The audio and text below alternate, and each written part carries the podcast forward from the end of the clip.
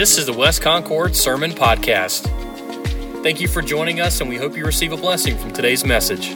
See, this is my fault. I tried to dress up like Dan Swick, and uh, I wasn't wearing socks. So I thought this is my this. I jinxed me into this. No, I'm not superstitious. Um, you know, days like this will make us appreciate what we have on a normal day. So, you ever open up those little? Remember they had the Pepsi caps and they had the, like the little code in the top, and you could win a prize on their website and all that. The ones I always got when you open it up, it said, "Thanks, please try again." right? That's where we're at today. This will make you appreciate the good days. Um, I'm not a preacher. I'm just another guy in the church like y'all. Just I just have some lessons tucked away. So when this came up, you know, I told Mike. I said, "Well, I have some stuff tucked away. I've actually used this in our class. So sorry for being redundant, y'all. But I thought, you know, for a what if. Well, today's a what if. Um, so pray for me, uh, so my knee, my knees and my bare ankles aren't knocking together. Um, we're going to be uh, teaching this morning out of 2 Samuel chapter 9. Um, Who's ever heard the name of Mephibosheth? Raise your hand. Who can spell it? Mephibosheth's one of those names where, you know, remember Johnny Cash had that song, Boy Named Sue, and he caught a lot of flack over it, you know, in the song, being named Sue. Imagine going through school being named Mephibosheth. So some of these names we can't pronounce them. Um, there's a lot of good that comes with the person associated with it. So we're going to talk about a guy by the name of Mephibosheth this morning. 2 Samuel chapter 9, verse 1. Let's read this one verse and we'll expound on it a little bit. Now, David said, Is there still anyone who is left of the house of Saul that I may show him kindness for Jonathan's sake? We know that David in the Old Testament was the king that God chose to rule over Israel. But you remember he had a long journey getting there. You know, he had sent Samuel to anoint David when he was young. But David, uh, he didn't go directly to the throne when he was anointed king. There was another guy sitting in the seat, King Saul. And David had to defeat all of his enemies. And there was a long, a lot of First and Second Samuel was to do with David's uh, mighty men and the things he went through to get to the place where God had for him. So he had to fight to get there. And that's kind of a picture of our life. We're God's sons, but we know we don't live in the throne room of God today. We're not sitting at his table today. And there's a verse in the Bible where Paul said he makes us present tense to sit in heavenly places together. So in God's mind, we're already there, but in our mind, we're still battling and getting there. And that's what David had to get through before he finally got to the throne. So one day David was thinking back over his past, our, our passage here in 2 Samuel, and uh, he asked one of his servants whether any of Saul's family Jonathan's family was still alive, he wanted to show kindness to them. David remembered his promise to Jonathan in 1 Samuel 20. Jonathan's father Saul was ruling at that time, and he was an evil king, as we remember. And David felt like Saul was out to kill him. And this is the story of David and Jonathan and his promise. And so David, uh, David was concerned, and he told Jonathan about those concerns, and Jonathan said, No, he, he wouldn't try to kill you, else I would know it. I'm his son. I would know if he's trying to cause you harm. So David, being cautious, devised a plan, and he told Jonathan, okay, here's what we're going to do. I'm going to, I'm going to miss sitting at the king's table because David was required as one of the king's servants to be present at the meals eh, that the king would, would host. He said, the king's going to notice my absence from the table. And when he does, you tell him that you've granted me permission to go and visit my family in Bethlehem. And then you let me know if King Saul says some evil of me. And then we'll know the answer. And they decided they would meet out in the field after David's absence and all this took place at the table. And Jonathan would shoot some arrows like he was practicing his archery.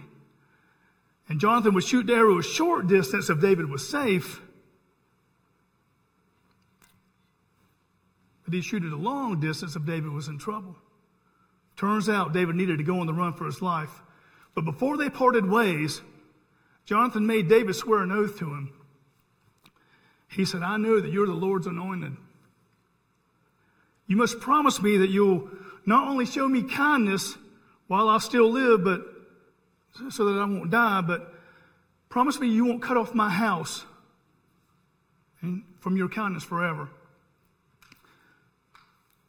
He said, Not even when the Lord has cut off all of David's enemies from the face of the earth, show kindness to my house and don't cut them off.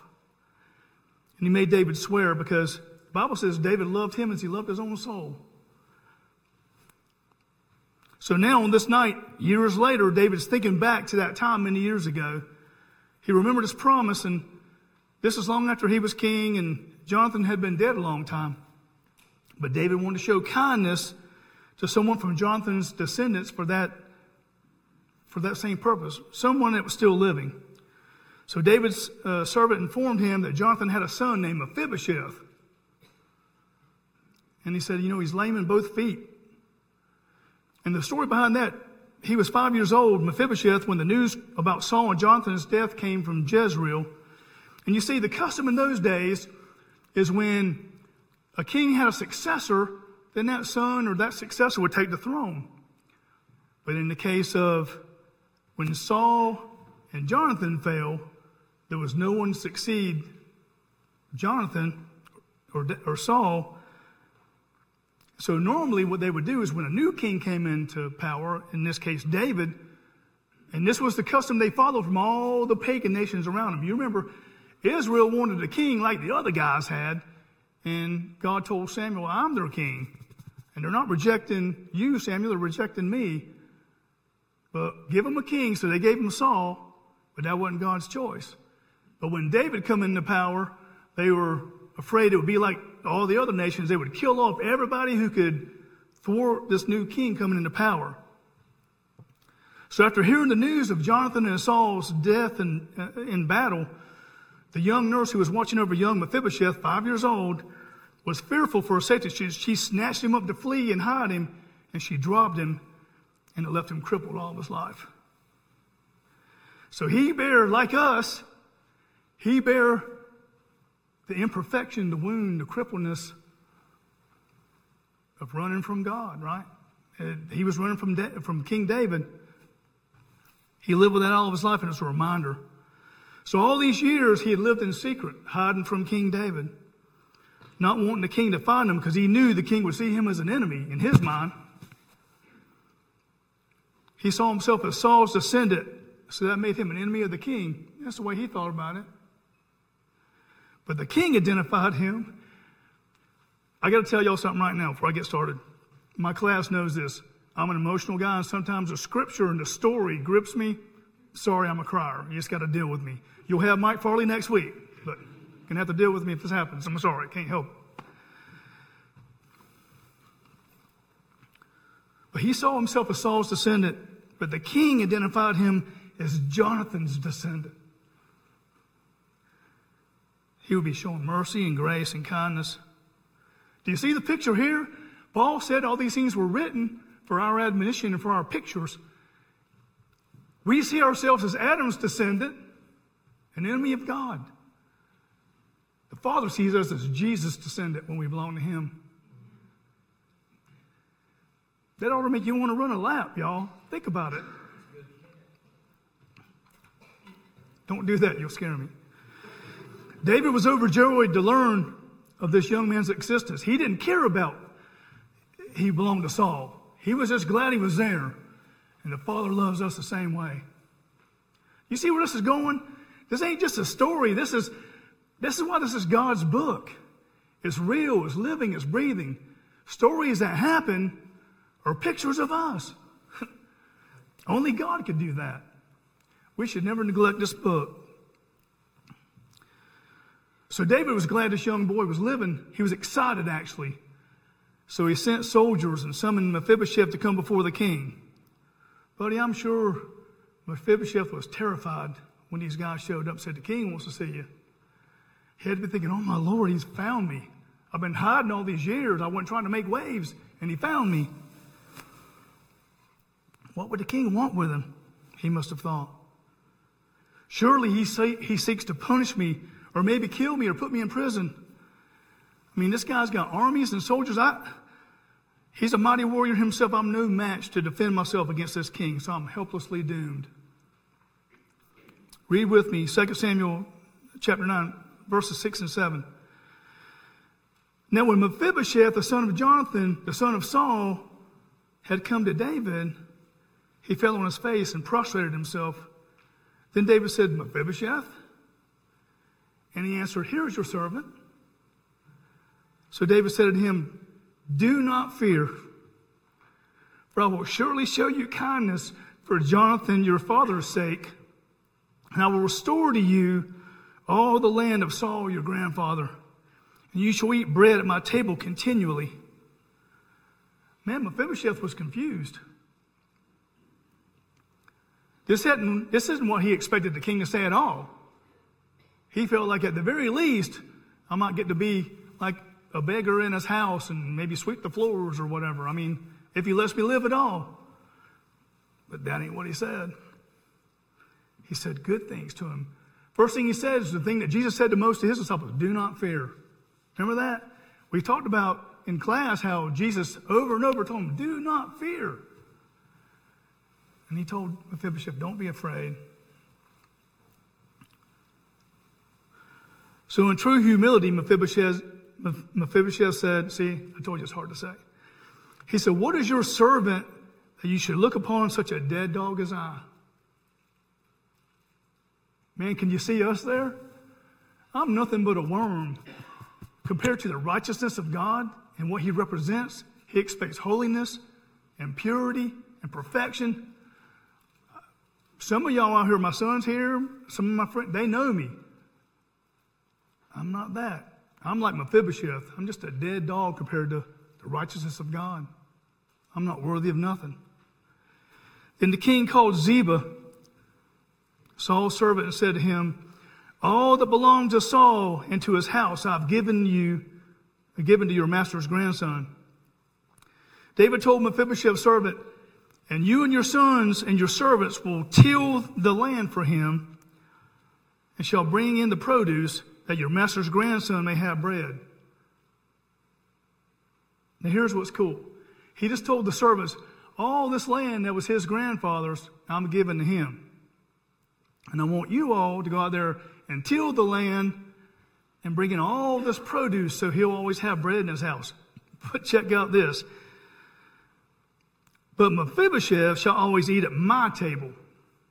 So he won't even have to eat of all that stuff. He's going to eat at my table as one of the king's sons.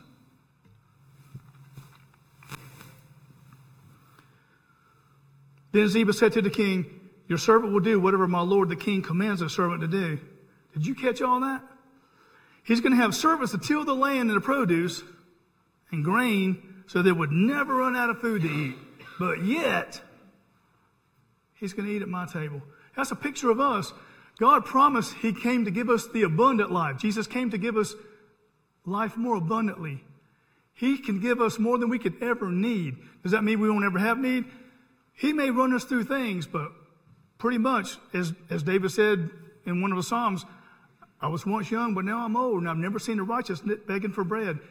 He can do things for us that we'll never have need, but yet we're promised to be able to sit at the king's table. That's more than we could ever imagine. I mean, that's so much more than we could ever expect. So if you put all that together, that means Mephibosheth's cup runs over. Here he thinks I'm a dead dog. He's going to kill me. He's going to send me away. But his cup runs over. He'll never run out of food. He has an overabundance because of the king's kindness, not because of anything he's ever done. Verse 11 tells us that Mephibosheth would eat at the king's table like one of the king's sons. Do you see that? And verse 13 says Mephibosheth moved to Jerusalem because he ate at the king's table and he was lame in both feet. Folks, that's grace. That's a picture of us. Because of the sin of our ancestor Adam, sin came upon all men. We were enemies of God. So we hid from him. And like Adam and Eve hid from him in the garden, we hid from God. And then God came looking for us. Just like he came looking for Adam and Eve in the garden. He, he wasn't to hunt them down. He wasn't going to let them stay apart from him. And just like King David came looking for Mephibosheth, he wasn't going to let him stay away. And now, because of Christ, we can sit at the king's table and be considered one of the king's sons or daughters. Here's something where we can just kind of read between the lines, y'all. Um, you picture a king's table with a big royal tablecloth hanging off the sides. You know, and the Bible told us Mephibosheth has lame legs. But think about this. When he's sitting at the table as one of the king's sons, that tablecloth covered his little lame legs, he looked like the other guys. He didn't look crippled and lame. He was one of the king's other sons. So we're all on equal ground at the king's table.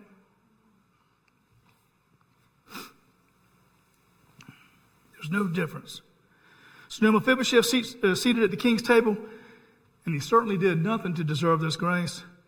The king showed kindness for him for Jonathan's sake. The Bible makes that clear. Don't lose that connection. God shows kindness to Mike Davis for Jesus' sake. Nothing that I did. I'm crippled. I'm a dead dog. Do you see the picture? But for Christ's sake, God promised his son. And for Christ's sake, I get showed kindness. I can be one of the king's sons.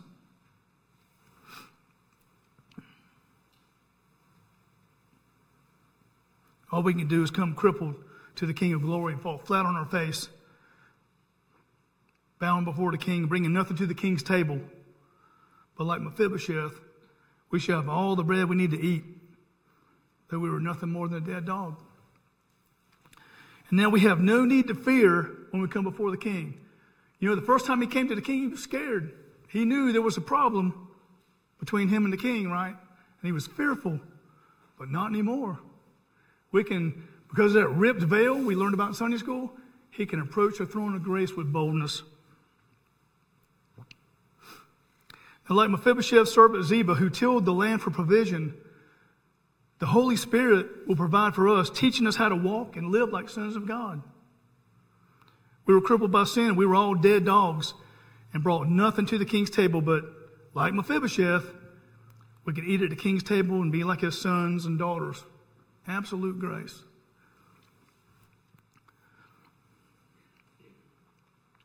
God will make us one of his sons for Jesus' sake because of what Jesus did. See, Jonathan meant something to David. They had a history. And our high priest was with the Father from the beginning. And his actions, his sacrifice, earned us a place at the table. Isn't that amazing? You can't earn it. This young man didn't earn it. He didn't earn the right to sit at the king's table, neither can you and I. Jonathan's relationship with David gave Mephibosheth the right to sit at the table. And you and I can only sit at that table through our relationship with Jesus. He claims this. You know, we should wear that shirt. I'm with him because he claims this. Christian, this should remind us of our standing before God because of Jesus. One of the most remar- remarkable doctrines in the Bible was that we can have Jesus' very own righteousness imputed toward us. That means we're covered by his perfect nature. That's only because we're told in 2 Corinthians 5:21 that God the Father made Jesus, who never sinned, to become sin for us so we might become the righteousness of God in him. We were talking about that in Sunday school this morning when Christ hung on, hung on the cross and the point where he said, My God, my God, why have you forsaken me? His flesh was bearing our sin on him on the cross, and God had to turn his back. He who never sinned wears our sin so that we get, we traded coats. we get to wear his righteousness. I don't know about you, but that makes my hair fall out. it makes me absolutely baffled. How can we understand that? I believe it because the book says it, but it makes no sense to me. I mean, I love my boys. I love my family when they're wrong, they're wrong. But God took our wrong and put it on His Son so that we could be made right. Just baffling. Was the righteousness of God through faith in Jesus Christ for all who believe. Christ's blood completely satisfied God's wrath against us forever. You know what that means? That's what propitiation means. It means that God could never be angry at us again. It's gone. His wrath was poured out on his son on the cross. He took that wrath for us. We won't be punished by his wrath.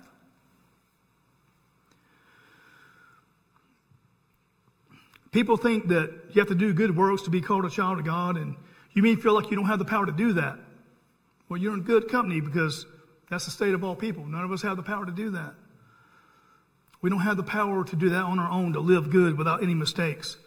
In the book of John, some people asked Jesus one time about what kind of good works could they do to please God.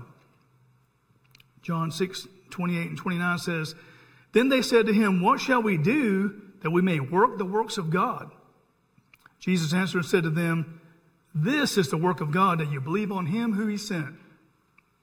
So all you got to do is believe who he is and believe on him. That's all it takes. Having faith in what he did on the cross, death, burial, and resurrection of Jesus.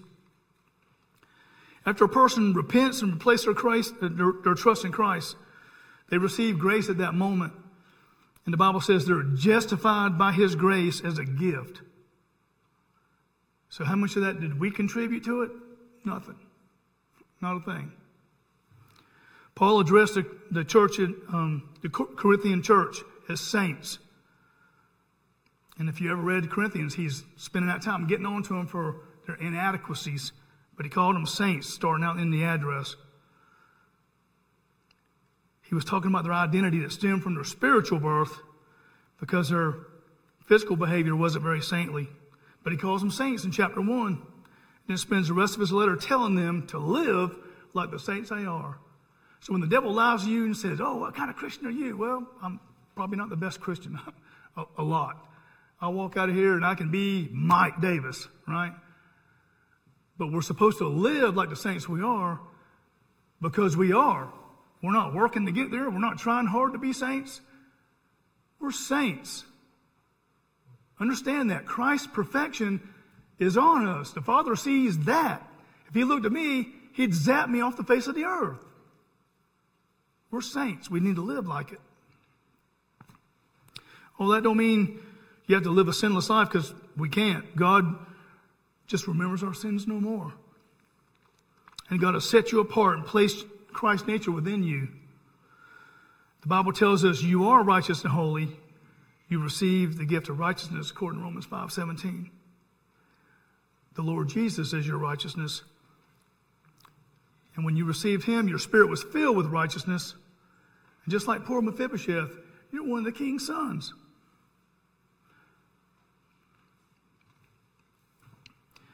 When you don't behave righteously, you're just being inconsistent with who you are. Because of Christ, you're fully accepted by God. And you're accepted because you're in Christ, Ephesians 1 6 says. Because He's received you and He is fully accepted by the Father, so you are fully accepted by the Father. Couldn't nobody talk junk about Mephibosheth as long as David was king. Think about that. As long as David sat on that throne, Mephibosheth was one of the sons. Couldn't nobody kick him out? Couldn't nobody look down on him? He, he was represented by David. They, he was under David's protection. When you're in Christ, nobody can take you out of there. Remember, he said, Nobody can take you out of my hand, or nobody can take you out of my Father's hand. He's greater than all. When you're saved, when you believe in Jesus Christ, death, burial, and resurrection, you're in Christ. That automatically separates you from the sinful person you once were. You think, wait a minute, but I, I still commit sin. Yeah, we're probably going. The Bible says we can't live without sin on this earth. One day we're going to be fully adopted away from that in a glorified body, but right now, if I died today and oops, I forgot to confess a sin, guess what? Christ's righteousness on judgment day goes, that one's mine. Amen?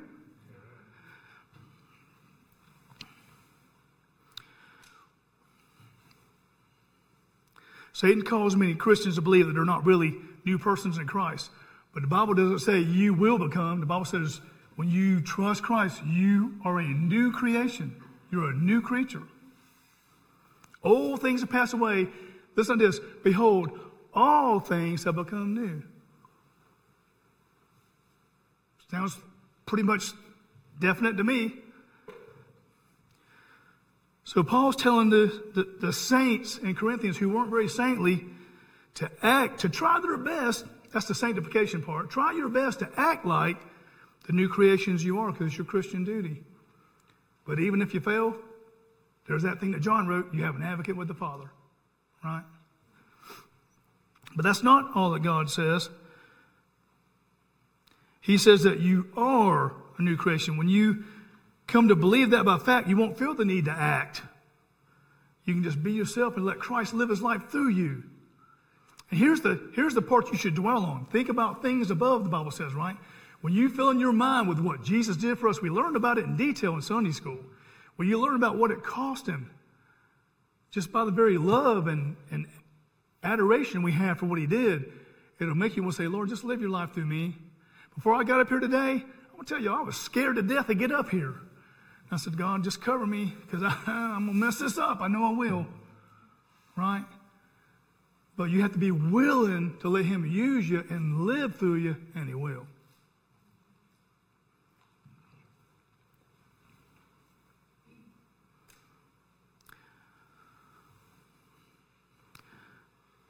Look at it this way. If you were to wear a new suit, you wouldn't go outside and play in the mud, would you? Mess your new suit up. So you can be conscientious about how you conduct yourself.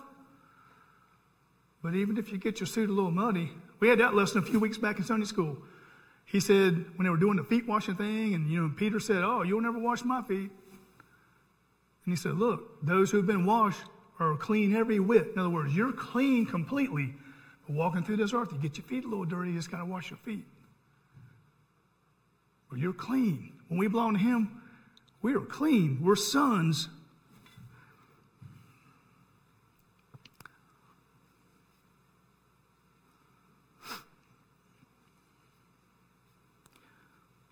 I'm trying to shorten this, y'all.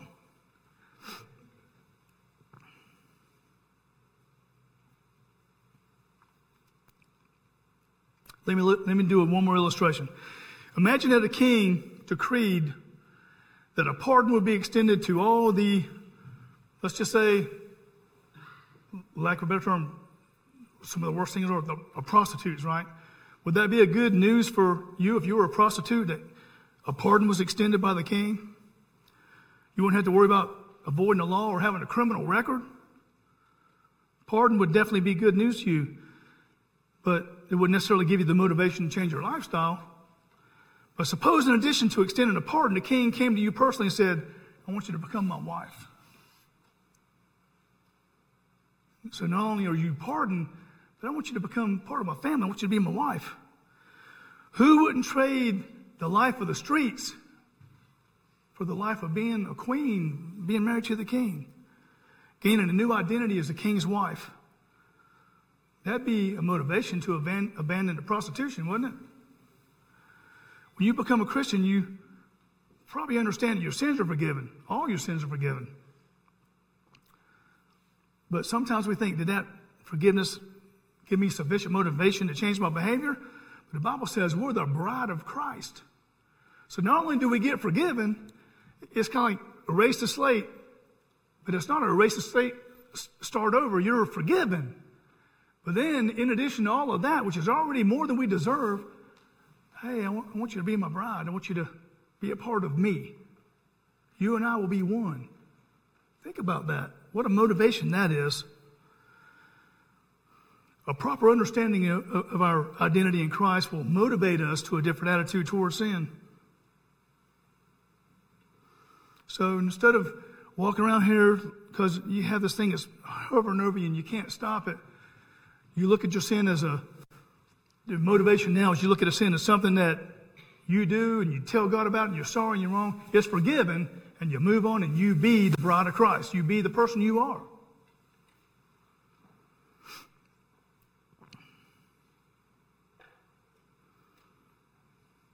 If you have trouble thinking of yourself as a saint, If you belong to Christ today and you're here, you're a saint. We need to renew our minds by reading this word. What he says, not how you feel about it, what he says. You're already there. And if you've never received the gift of salvation and forgiveness by grace through faith in the death of Jesus, death and resurrection alone, I urge you to do so. None of us deserve it. But God loves you enough to forgive you of all your wrongdoings. Anything, even the little secret things, forgives you of all your wrongdoings. And to make you his child, just like Mephibosheth. We deserve his punishment. But the Bible says that God loved the world so much that he punished his son instead.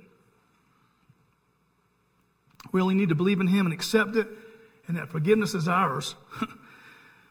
and then we'll sit continually feast at the king's table as one of the king's sons.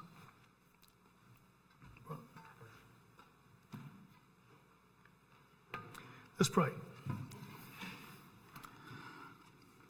Father, I ask you to take take this lesson. Um, you know, my little feeble attempt. God, just do with it what you will. God, your word won't return void. Have it touch our hearts. Have us leave here today being thankful for your sacrifice, um, your salvation. And Lord, our assurance that if we just trust in what you did, then we can never lose it because of what we do. God, I ask you to bless every home represented here today, God. They could have been any place else. But I think you brought them here. And God, this is an unusual Sunday. Our leadership had other things going on, and God, in your own way, you had a lot to do with this. I ask that you take our feeble efforts of worship and learning and, and, and trying to understand your love and your greatness and just help us to apply it to our lives. Don't walk out of here like it didn't happen. But Lord, think about it all week and chew on it and be thankful for the gift of something that we could not do and we did not deserve. And God, help us to be so rejoicing in it that we want to tell others. We don't want others to go to that place of torment that you talked about so many times in the scriptures. Please help us, God, to trust your Son daily and to just believe on Him. And help us to be a witness for you, Lord. Help us to share with others so they can be with us in heaven one day. Be with all the prayer requests, our pastor and his family, Lord, and just help them and bring them back to us safe. And Aaron and, and Lord, we just uh, praise you for all that you do. All those things we ask in Christ's name, amen.